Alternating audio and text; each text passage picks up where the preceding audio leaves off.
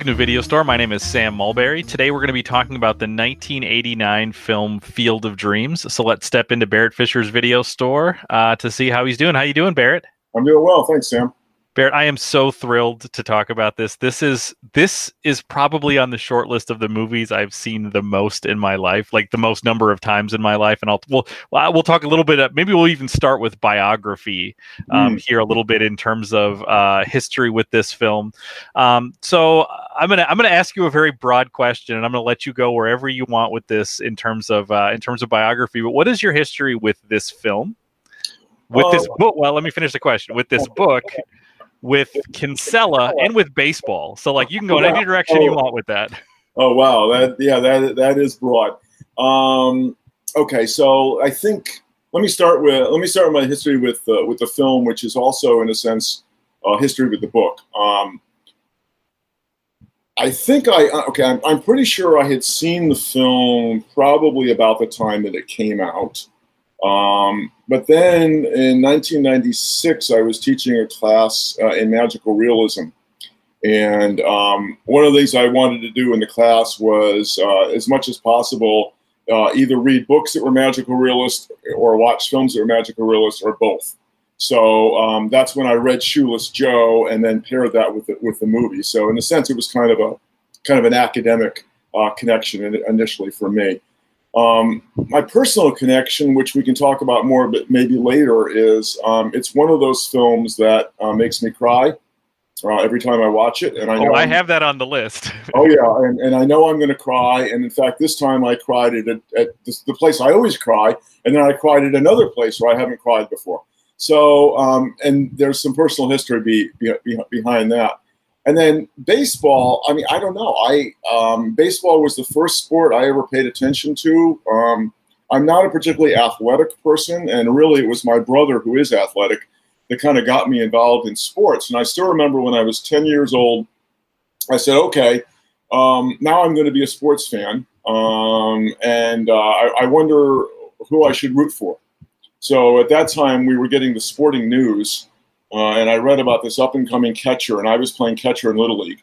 I read about this up and coming catcher named Thurman Munson, who was uh, catching for the Yankees. And I didn't know anything about, you know, the Yankees equal U.S. Steel or any of that stuff because at that time the Yankees weren't even playing 500 ball. Uh, they were in a long decline since the 64 World Series. So to root for the Yankees in those days was to root for the Twins in a sense. They were always in the second division, always being beaten up by the Orioles. So I adopted Thurman Munson and the Yankees as my team, um, and that's that's been the way it, has been for uh, what is that, 51 years uh, since then. So. Um, I have to say, as you talk about courses that you've taught, like it's such a great picture of what like a liberal arts college should be. Like every time you mention a course, like oh, I was teaching in class on this very specific thing. I'm like, that sounds great. I want to take that class. So, um, so you get me excited at least listening to that. For me, this is the, my connection to baseball, my connection to um, to this film, um, my connection to lots of things. This I realized this time watching it through how much this movie has impacted the trajectory of my life. Um, so this came out in 1989. I think I first I was born in 1977 grew up in southern Minnesota. So I became a baseball fan in 1987, which, if you know anything about baseball, that's mm-hmm. the Twins won the World Series that year. Um, so, like, that was my, I, I, think I was sort of vaguely aware, but that's the excitement around that got me into watching that team and then just made me fall in love with it. And we talked at the, uh, I think in the one of the first episodes about anticipation for a movie. I have a distinct memory, uh, probably in 1988. So, the town I, I grew up in, had an old movie theater that just had two screens, and um, there was no lobby. Like you, you, you bought your ticket at the window that was outside, and then you went into the theaters. And I remember waiting in a long line, and we were just about to buy tickets, and they would have posters of movies that were coming out. And I distinctly remember seeing. I didn't know who Kevin Costner was, but seeing Kevin Costner on the poster for Field of Dreams, and for some reason the transaction ahead of us took a long time so i spent a long time as a 10 or 11 year old looking at this picture and just thinking i want to see that movie i, I just got really excited for it just looking at that poster um, and then this made me want to read the book um, the problem was the this was a really popular movie so the book was checked out of the library for two or three years.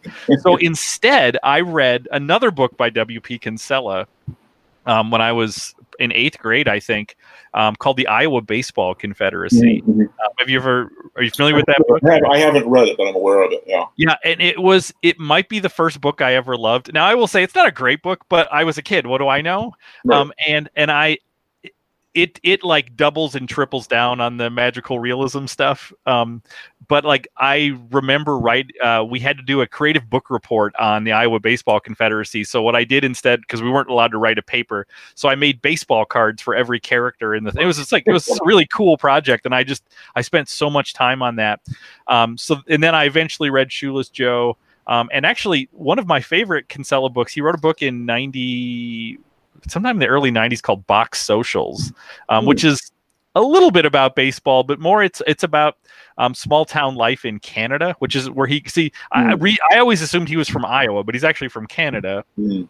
And uh, it's sort of Garrison Keillor a little bit. Uh, mm-hmm. I don't think it, it it lacks some of the the the magic of these other things, but it, but I loved that book. Um, and actually, sitting on my desk um, since 1994. Every place I've ever been and worked, I have this. Uh, this is a framed ticket stub to when Kinsella spoke at Macalester College in 1994, and I have his autograph here. It says "Go the distance, Bill Kinsella." So um, he he was my first favorite writer, um, and again. I don't think he's the greatest writer in the world, but as a kid, like this was my this was also my entry into reading like uh, grown up books. Mm-hmm. It's the first time I remember distinctly the thing I read before it was definitely like uh, an older children's book, and then I read the Iowa Baseball Confederacy, and I was like, oh, now I'm like a reader of novels. The other thing that this book did for me is this, in an odd way, sparked my passion for computer programming, which sounds strange, but but but um, I was really into since since I was really little. I had I learned how to program computers, but I but the key to programming or doing anything like this or probably writing is to have a project. And I remember seeing Field of Dreams, mm. and one of the other things I did when I once I've watched Field of Dreams is I went out and bought a baseball encyclopedia. So I'm showing Barrett here. This is a 1989 baseball encyclopedia, and completely unnecessary text at this point. Um, it's basically baseball reference if somebody printed it all out. Um, and I wrote a baseball simulator that I called Field of Dreams. And it was, and I went through and I, I, made the dividing line at 1945 and I created two teams and did, and it was a statistical simulator. And I would sit and um, keep score in like a, a, paper scorebook as I would watch these games play out mm-hmm. between these two All Star teams. Um, and it was because of this movie. I was like, I want to make what happened in that movie happen. And so like, so Shoeless Joe was my was the left fielder on the uh, I forget what the old timey team was called, but but yeah, it was so so like so much of my life leading up to college was was impacted by this movie. This is also, I think, the first movie I owned on VHS, and I have probably seen this uh, no a hundred times because if this, this would I would just put this on when I was in the house, so I know this was another another movie where I know every breath in this film, every silence in this film. I know. Um, so Sam, Sam, wait a minute. T- tell me that you wrote to WP Kinsella and told him about your uh, computer project. Uh, I'm sure I did not. Oh, you you, you sure? Yeah, and actually, I have to say, this 1994 reading, I didn't get to go to it. My brother bought me a ticket, oh. and he oh. went. But it was also so. This was February. What does it say here? Uh, February 24th, 1995, which was the last game in my very unremarkable high school basketball career. That was when we lost our last playoff game and, and my high school basketball career is over. So I couldn't go to this. And I was a bench player and I, I wanted to tell my coach, can I go see WP Kinsella? Because you're not going to play me in this game. So I sat on the bench that whole game and we lost. And oh. yeah. Um, so so this is a this is a movie that I have watched over the course of 31 years in my life. I mean, I saw it in 89 and kept seeing it. And the thing that um, struck me is how much my viewing of this has changed over time. So I want to this is where we're, we're going to move into where we cry because I kind of want to start there actually. Mm-hmm. Um, when I was a kid, I as an 11, 12 year old, I could watch this movie every day and just have it on in the background. I am in I could not do that now because it's I'm an emotional wreck when I watch it. And so I have to wheel this out with my kids every once in a while and tell them like you guys know I'm going to cry this whole time and I'm going to cry at spots I didn't expect. Um, and it starts pretty early in the movie for me that I that, that I start that. Um, the thing that strikes me uh, now, because I saw this, like I said, for the first time when I was 12, is when Race Ray talks about himself being 36 years old. I'm now 43 years old, so I started watching this when I was close to Karen's age. I was a little older than Karen, and now I'm older than Ray. so, so, so the way I view this is very different. Um, mm-hmm so uh, I guess I want to let, let's just talk about the what are the parts of the, this movie or why does this movie make you cry? Because that, as I was reading about this film online, that is a very common um, entry point for someone reflecting on the movie Field of Dreams. Well, the, the the primary movie, the primary reason the movie makes makes me cry is because um, my father died when I was a freshman in college, um, and unlike Ray, I, I, had a good relationship with my father um, up until the last 10 months of his life. And there were some events that happened that, that caused a lot of problems. So, um, so it's for me, it's, it's, it's always been the scene, you know, at the end of the film when, when you discover that the payoff is that Ray gets to meet his father, gets to be reconciled with, with, with his father. Uh, and so, you know, when he says, you know, Dad, do you want to have a catch? I mean, that's, you know, I, I, I lose it at that point. Um, but this time, I also found myself losing it um, earlier when Karen says people will come, and and and I did not expect uh, my emotional response to that. Um, and it might have been partly because I was anticipating the fact that his dad was going to show up, but also I think one of the things that the movie obviously taps into, um, and I and I now view it with a little more ambivalence than I used to, but the, the movie taps into that kind of um, that primal need, right? That um, that is, as uh, Terrence Mann says, um, it's money they have, but it's peace they want. Um, and I think it's one of the many ways in which I found this movie having an unusual relationship to contemporary events. Um, and so I, I, think it's I think it's that notion of people wanting to um, recapture a golden age that may or may may or may not have existed. Um, it's pure romanticism. It's located in childhood, which it is for you, of course. Um, and and then to have the to have the little girl be the oracular voice. Mm-hmm. Um, you know, and, and she gets, as you know, there's a couple points in the movie where she, where she gets to, to uh, speak up, and, and initially she's not listened to, and then when you listen to her, she's actually got, you know, this major insight. Um, so that that kind of that kind of set me off as well. I think because like everybody else, um, we're all feeling, you know, I'm feeling enormous tensions right now from a variety of, of causes. And so to be told that, you know, there's, there's a, there's a place where you can find peace, um, you know, that was really affecting me. There's also a great part in Karen's uh, "People Will Come" speech where she says another very true thing, which is she says they'll come to Iowa City and they'll think it's really boring, and it's just like that's great because that that actually, uh, I if you've spent any time in, in cities in Iowa, they're lovely, but they're not maybe the most exciting places in the world. um, yeah, for me, it's it's. I feel like I am so open to just being manipulated when I watch this movie. Like like I I I buy every everything that they're selling in terms of this is this is gonna hit you. Like for me, the the Moonlight Graham stuff has has always been my favorite. Mm. Um, to the point where I'm almost exhausted by the time Ray meets his dad. Like I'll cry at that, but that's just. Uh, but I'm I'm out of tears at that point. Um, every and and not even the Moonlight Graham at the baseball field when he crosses over the line, but um, I don't know that I'm super familiar with like Burt Lancaster as an actor. And I mean, I know he's been in tons of stuff, but I don't know that I've seen a lot of movies he's in. But the the scene when they're in Chisholm, they go back to 1972. I just like I I love every second of that. That is another scene that has changed my life. I think all the time about um, when he says, you know, we we don't recognize the most importance of moments in our lives as they're happening. And I remember as a kid saying, hearing that and thinking,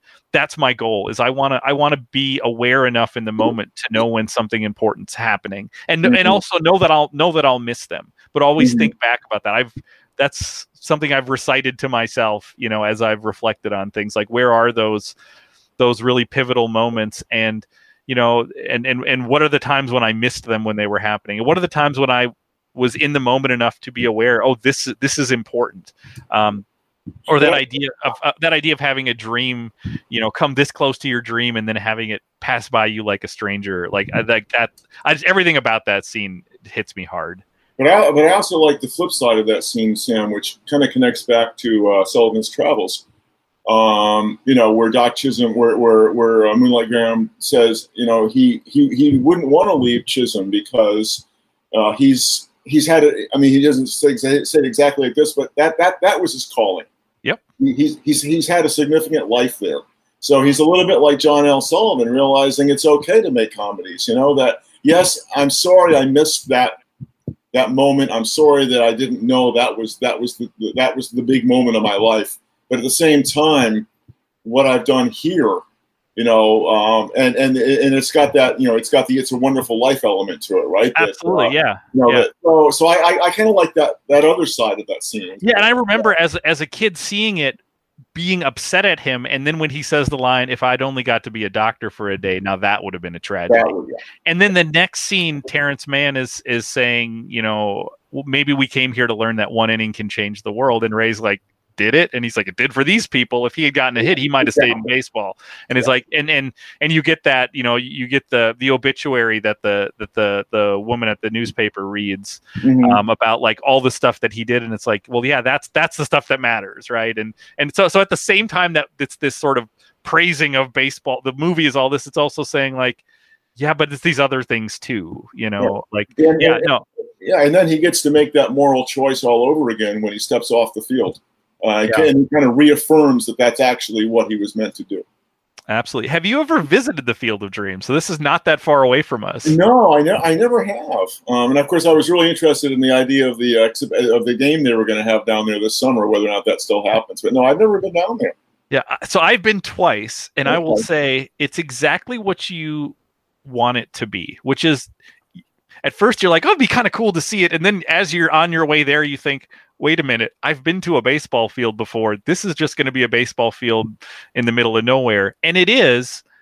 But then you get there and something happens. So I've gone twice. I went in the kind of early 90s at the end of high school. I went with my parents um, because we were all fans of the movie. And like again I'm just like i'm not sure why we're doing this but we're going to do it and like we were there and my dad and i played catch and it was kind of great and it was kind of perfect. But then last summer i went with my parents and, and then my wife and, and our two kids went.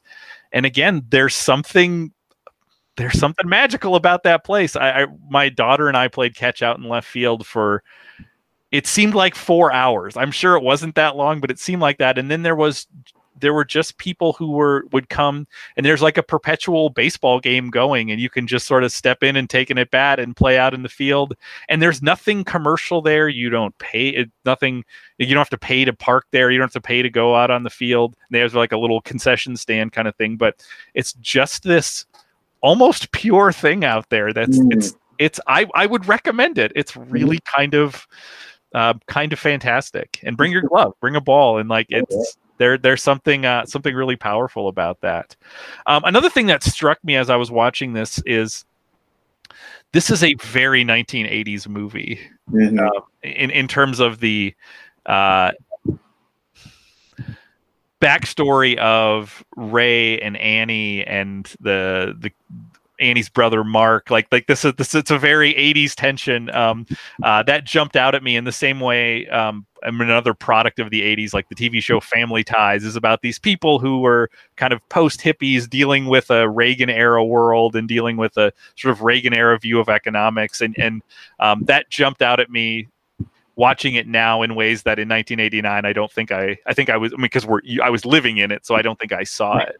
Yeah, and of course Timothy Busfield shows up as her brother, and he uh, he at the time had been starring in Thirty Something, which was kind of you know a big, the big 1980s significant uh, social commentary show.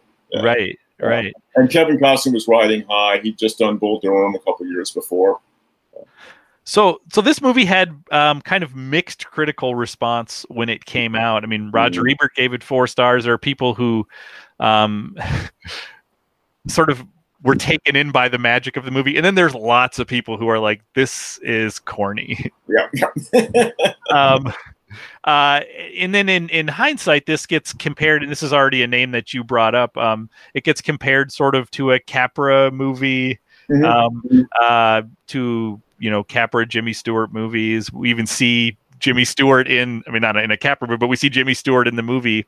Um, apparently, he was uh, offered the the role of Moonlight Graham and turned it down. Mm. So they okay. got Jimmy Stewart in the movie by playing the clip from uh, Harvey. Yeah.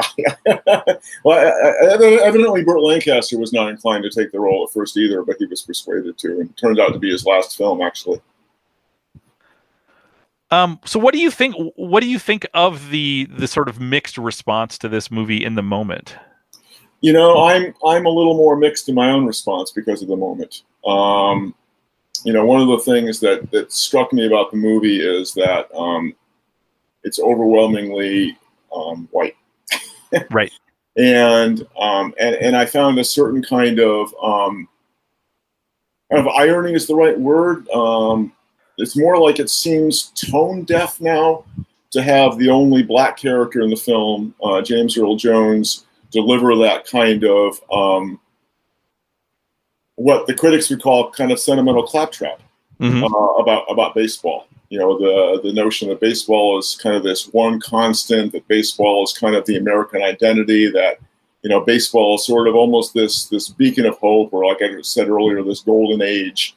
Um, and it, it rings a little hollow right now. Um, you can't blame the filmmakers for that. Um, but I but I also think it's not only because of this moment right now, but it's also because if you think about the condition of baseball in 1989 and the condition of baseball now, um, you know, 1994 you have the season ended by an extended strike.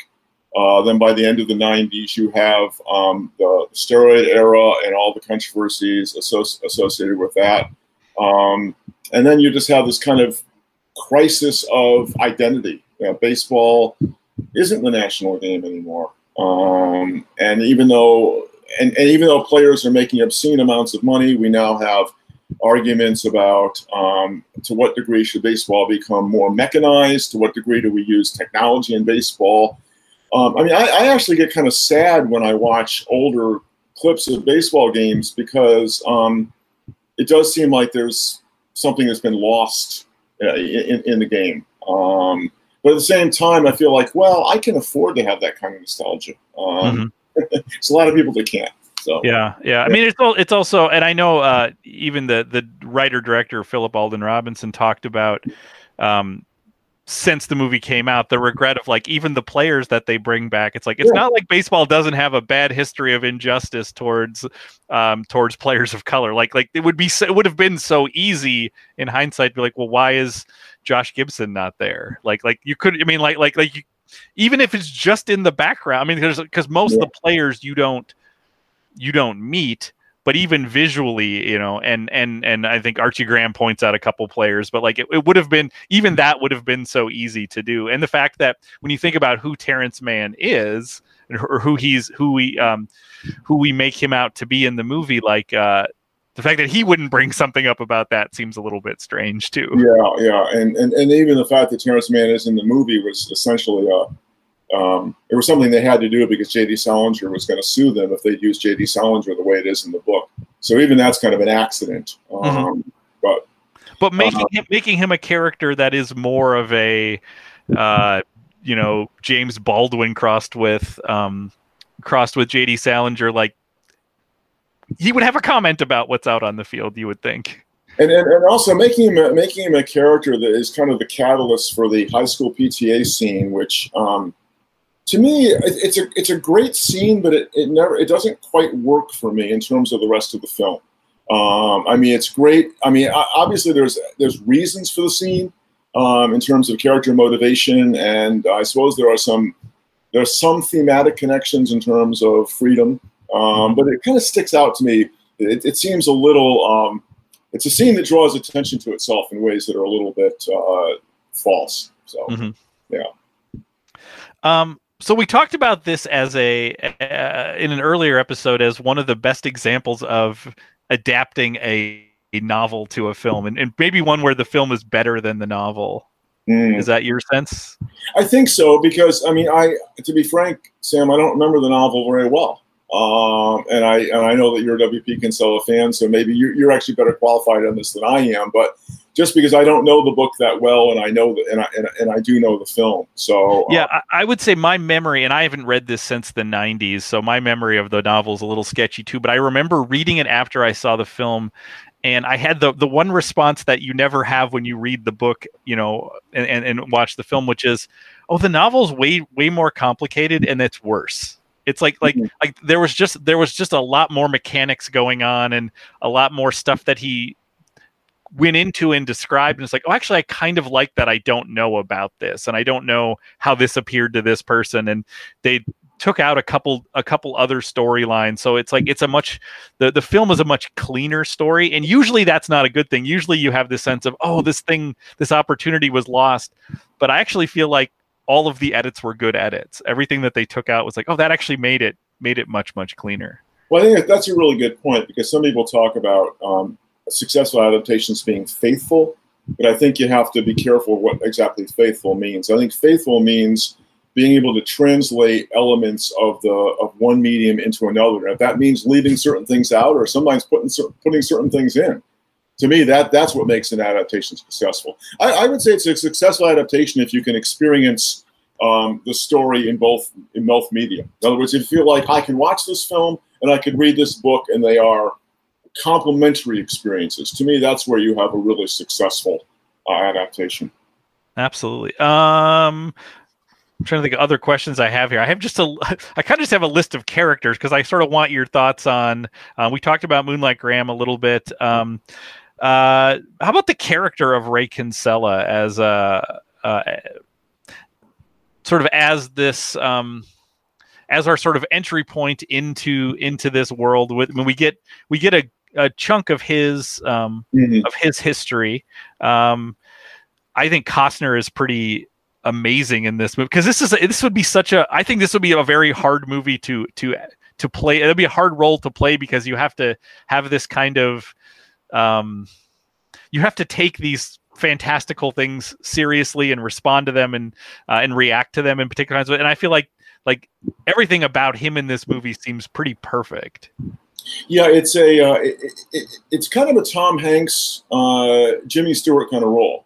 Um, and and again, I think about It's a Wonderful Life in, in, in that in that sense. Um, yeah, I, it's, it's interesting because you know you, get you, you get a prologue uh, and it's a and he's very upfront about his motive. It's interesting when a character comments on his own motivation, right? That mm-hmm. you know he's 36 years old and he's afraid of turning it into into his father. Um, I, I, I, like the way that they kind of um, elide how it is he does become a farmer. mm-hmm. not, quite, not quite sure what he's been doing until he's 36 and becomes a farmer. But yeah, there's a there's a real um, earnestness about him uh, that I that I think he captures really quite quite beautifully. And I think it's also um, important that uh, he and Amy Madigan have. I think that there there's a real good chemistry uh, between those two good characters, and I think there's there's just the right amount of um, of doubt and yet conviction about mm-hmm. about about what they're about what they're both doing. Um, and I think there's almost um, I think with his character there's almost a uh, there's, there's almost a um, a, a biblical parab- parabolic element about it's almost as though he's the man that sells the field in order to get the pearl of great price. Um, and and I kind of believe in him being willing to do that. Yeah, I, I, I love one of my uh, again. This is this is one of those every moment of the film is something I remember. But I love the moment when after the field is field is built and they're they're I think they're sitting out in in the infield and he stands up and he like surveys the whole thing and he just says i have created something totally illogical, illogical. exactly. And it's and it's it's this like moment of pride. I mean it, because it's and this i think also goes to like the um 60s 80s tension of like i ha- he is not creating an industry. He's not a he's not a and he's, or, or he's not creating this thing that makes money. He's not he instead he's creating this thing which makes no sense and he has this great pride in it. And i i, I just find that beautiful and, and, and of course that's, that's one of the paradoxes of the film is that you know in order to escape his father's legacy he creates the very thing that brings his father back. Right. Um, but at the same time sam you just touched on another thing that really this time around bugged me about the film. And and, and that is the fact that you in this film you get to have your cake and eat it too. Right. um, you, you, you get to fulfill your dream you you get to present you get to offer people this uh, you, you get you get to commit an act of penance. That's what terrence mann calls it. This is your penance. You get to commit an act of penance. Uh, you get to give people uh, magical water they can dip themselves in and they'll easily shell over 20 bucks to do that. And to me that's how this film is so fundamentally american. Mm-hmm. it's like you know you can do the right thing uh, and do the spiritual thing and you can make money at it at the same time and that, uh, that that that hit me the wrong way this time around. Right. I will say though, as a kid, that gave me such relief because I I watched the whole movie just feeling that as a kid the feeling the tension of like how are they going to pay for this are they going to lose the like like that i as a kid that stuff was was very stressful to me mm-hmm. so when there was just this sense of oh this is this is going to not because it's not framed in terms of this is going to make us money, but this is going to sustain itself. You know, although embedded in that is we're now set, right? Like, well, I, am afraid that I really date myself now. What's going through my head is uh, there's I don't know if you know the old satirist Tom Lehrer uh, from the 1950s, but he has a song about the called the old dope peddler, uh, and he says the old dope peddler is doing well by doing good. Um, to me, that's. I will say one of the things that always bothered me as a as a kid and and I realize this is part of the this is where like I don't like the version of the magical realism is that all of those people are coming and there's this when it you know the, the final shot as as they sort of it's probably a helicopter shot right going out and you see the long line of of car lights and all these people are coming and it's like everybody just left the game and and I realized like okay, a yeah. version of that is well, everybody's coming to see what they're coming to see, and but like but I wanted it to be they're coming to see this, like these people, and so so like I always I always struggled with that. I wanted I I didn't want the lineup of people to come after all the players have left the field because I don't want everyone to have I want us to have a collective experience, not an individual experience right, of right, of right. this. Yeah. Um, another thing that that um jumped out at me uh about this movie watching it this time and and as i think back uh, probably in all time is um, some of the sensory stuff in this movie this has some of the greatest baseball foley work of all time mm-hmm. like just the sounds mm-hmm. like like there's a moment and this is this is hyper specific, but there's a moment when uh, after Shoeless Joe first comes onto the field and Ray's hitting him balls, and then they walk to the backstop and they're talking, and Shoeless Joe takes two bats out of a bag, and there's this mm. like perfect sound of two wooden bats kind of sliding up against each other and lightly clacking. And and to, to my mind, this is maybe me as a baseball fan. To my mind, that may be the perfect sound that's ever been yeah. created. And and in and and then throughout the film, there's just really great baseball sound in this. Oh, yeah, yeah. Um, and and and and they talk a lot about this sort of sensory part of baseball. mm-hmm. He talks about like putting a glove up to your up to your face and sm- or smelling a glove or a ball, feeling the the grass. I mean, there's there's a lot of the that sensory stuff works on me too. Like just um, um sort of the sense that. And then another part of the sensory is the uh, the James Horner score is like in my blood. Like I can, I, th- I think I would cry if I just heard the music. And I used to have this soundtrack, and this is what I would listen to when mm. I would be writing papers because there's no words. So I, because I, I can't do academic work if there's any other words around, but I would put mm. this on loop as I would write papers because, um, but but yeah. So I just feel like like there's there's a lot going on that is um, sort of sensory stuff in this movie that seems really powerful. Um, so where does this movie fit for you in terms of thinking about other baseball movies? Do you have other other other other baseball movies that you love? Are there other baseball movies that this makes you think about? Um, I, well, the most obvious one it makes me think about would be uh, John Sayles' Eight Men Out, which, which was the same year, or, uh, or maybe the next year. A couple years before, actually. Okay. Yeah. So and uh, you know, which is of course a very different kind of take on uh, on the Black Sox scandal. Um, and it's a good film, but it's a it's a very different a very different kind of film. There is of course Bull Durham, uh, mm-hmm. you know Kevin Costner's uh, previous previous baseball film. Um, and then there's a film that I've actually never seen the entire film I, uh, for some reason, but uh, Robert Redford's In the Natural, um, which of course is another film that adapts another kind of magical realist book, Bernard Malamud's novel. Uh, and I remember reading that novel and being completely baffled by it. I must have been like 11 or 12. I couldn't understand those elements of magical realism. It didn't make any. I couldn't. I couldn't understand what was going on. Well, it's um, funny. It's it's funny you say that because at the end of last episode when you said, and this obviously leads to one of my favorite baseball films, I thought, oh, is it the natural? Because the natural is also a retelling of the Odyssey. I mean, there there are so many like Homeric and sort of King Arthur references throughout the and, and sort of mythological references in the natural. Yeah, and then you know more more recently, I uh, I like Forty Two. Um, I think that that's a that's a good film. Um, uh, 61, Asterisk 61 was kind of an interesting baseball film. But I'd say 42 was was that that's a really fine fine film. Although it's as much about the uh, as much about issues as it is about about baseball, but it's got some really good performances. Uh, anything else about Field of Dreams that we didn't talk about that you want to uh, that well, you want to bring up? Yeah, I, I guess I, I just felt like I wanted to make a couple more connections to other films that we that we've watched. Oh, absolutely. Um, um, you know, I thought I've already made that connection back to uh, Brother Where Art Thou, but I mean, I mean to Sullivan's Travels. But I thought, you know, it, it connected to me with, with Lars and the Real Girl um, as a, a, story about reconciliation between father and son. Uh, when I think about the way the father in Lars and Girl was described, um, you know, he also had lost a wife early. Uh, he also uh, he was he was described as very sad and, and broken in some ways, which is also true of Ray's father. Um, and then thinking about "Oh Brother, Where Art Thou?" Right, the uh, the idea that um, you're seeking and, and, finding unexpected treasure. Uh, you know what what Ray is looking for, what he thinks. You know, he, he, he really doesn't know what his quest is until until the very end, uh, and that's really sort of what's going on with "Oh Brother, Where Art Thou?" And of course, "Oh Brother, Art Thou?" also is a film that's very explicit about you know people are looking for some kind of meaning in life. And this is a film that tells you, you know, uh, the meaning in life is, uh, as I said earlier, it's romanticism. It's go back to those uh, to those good old childhood childhood days.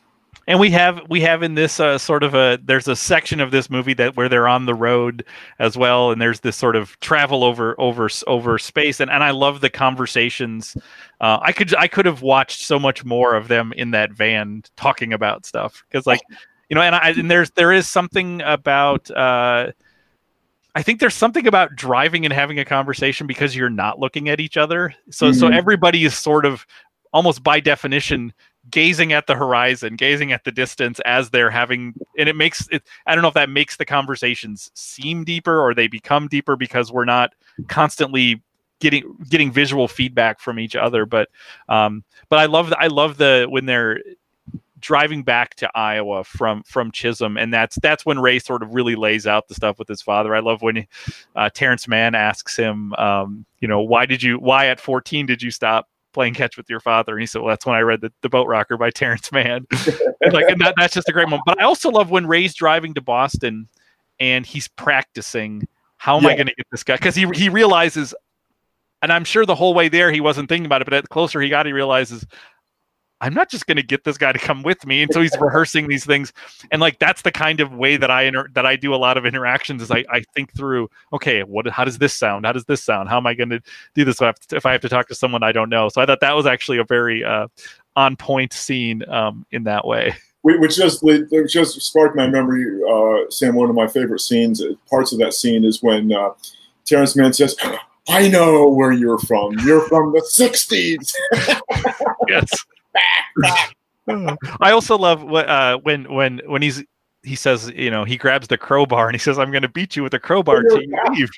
yeah, and, and and then and he realizes, oh, you're right. I actually have to live up to these convictions. so oh, that's a great. Which, um, is also another, which is also another sub theme of the film, right? That it's also about the the renewal of Terence Mann. Absolutely. Um, and it's interesting. I, I almost always forget every time I watch the film that he goes into the field and and that he doesn't emerge. Uh, that you don't you you don't know uh, if Terence Mann comes back or not. So, yeah, yeah, yeah. yeah. Um, this is also another movie set in Iowa. So this is our second movie that uh, that has a, a largely Iowan setting. I mean, very different than the straight story. Although I do love um, very like tertiary characters who are, who who Ray encounters. Um, I love the faces in this movie too, like when he's at the feed store talking to the different farmers, or um, things like that. Like, like in, in the same way, there are some great faces in the straight story. I feel like there's some great faces in the uh, Iowa farmers in this movie. Oh, yeah, especially the scene where he talks about hearing voices. Yeah. Mhm. But you know, I'm glad you brought up the straight story because it also it, all seems to me there's another um, theme in several of the films you've watched. That would be the straight story, uh, even Babette, Babette's Feast. Um, this theme of reconciliation, uh, people coming to grips with broken relationships, whether they're familiar or communal, and, and healing those, uh, restoring those. I think that several of these films have that as in common. Absolutely. So, what do we have up for next week, Barrett? Well, you know, as I've alluded to several times, Sam, I, I, I watched this film with kind of different eyes because of our, our current circumstances. Um, and one of the things that we talked about with movies, uh, I think it was last week, is that, uh, you know, one of the great things about films is you can lose yourself for an hour and a half or two hours. But I think the other great thing about films is you also, films uh, cause you to engage the world in different ways. And you've talked a lot about the, uh, the impact the films have had on you. So I couldn't help but think over the last 10 days or so about Spike Lee's Do the Right Thing. Um, and I just feel as though that's a film that I want to revisit, um, in part because I want to know, in a way, how that film looks different to me from, ni- from 1989. Yep. Um, uh, and it just seems like it's it's hard for me right now not to be thinking about what it means to watch films, but also what it means to respond to real events. Mhm. Uh, and so that's been that's been on my mind a lot. So I think that revisiting "Do the Right Thing" might be the right thing to do. That sounds great, and and like you said, this it is another 1989 film, so we could also pair these two as like two um, kind of visions of America, two very different visions of America coming out of the same um, coming out of the same year at the end of the same decade um, from very different filmmakers. And Spike Lee is a really interesting filmmaker, uh, and I just I I just want the excuse to watch the film again. Sounds great. Well, I am excited to watch that. He's one of my he's one of my favorites, so I can't wait to watch that.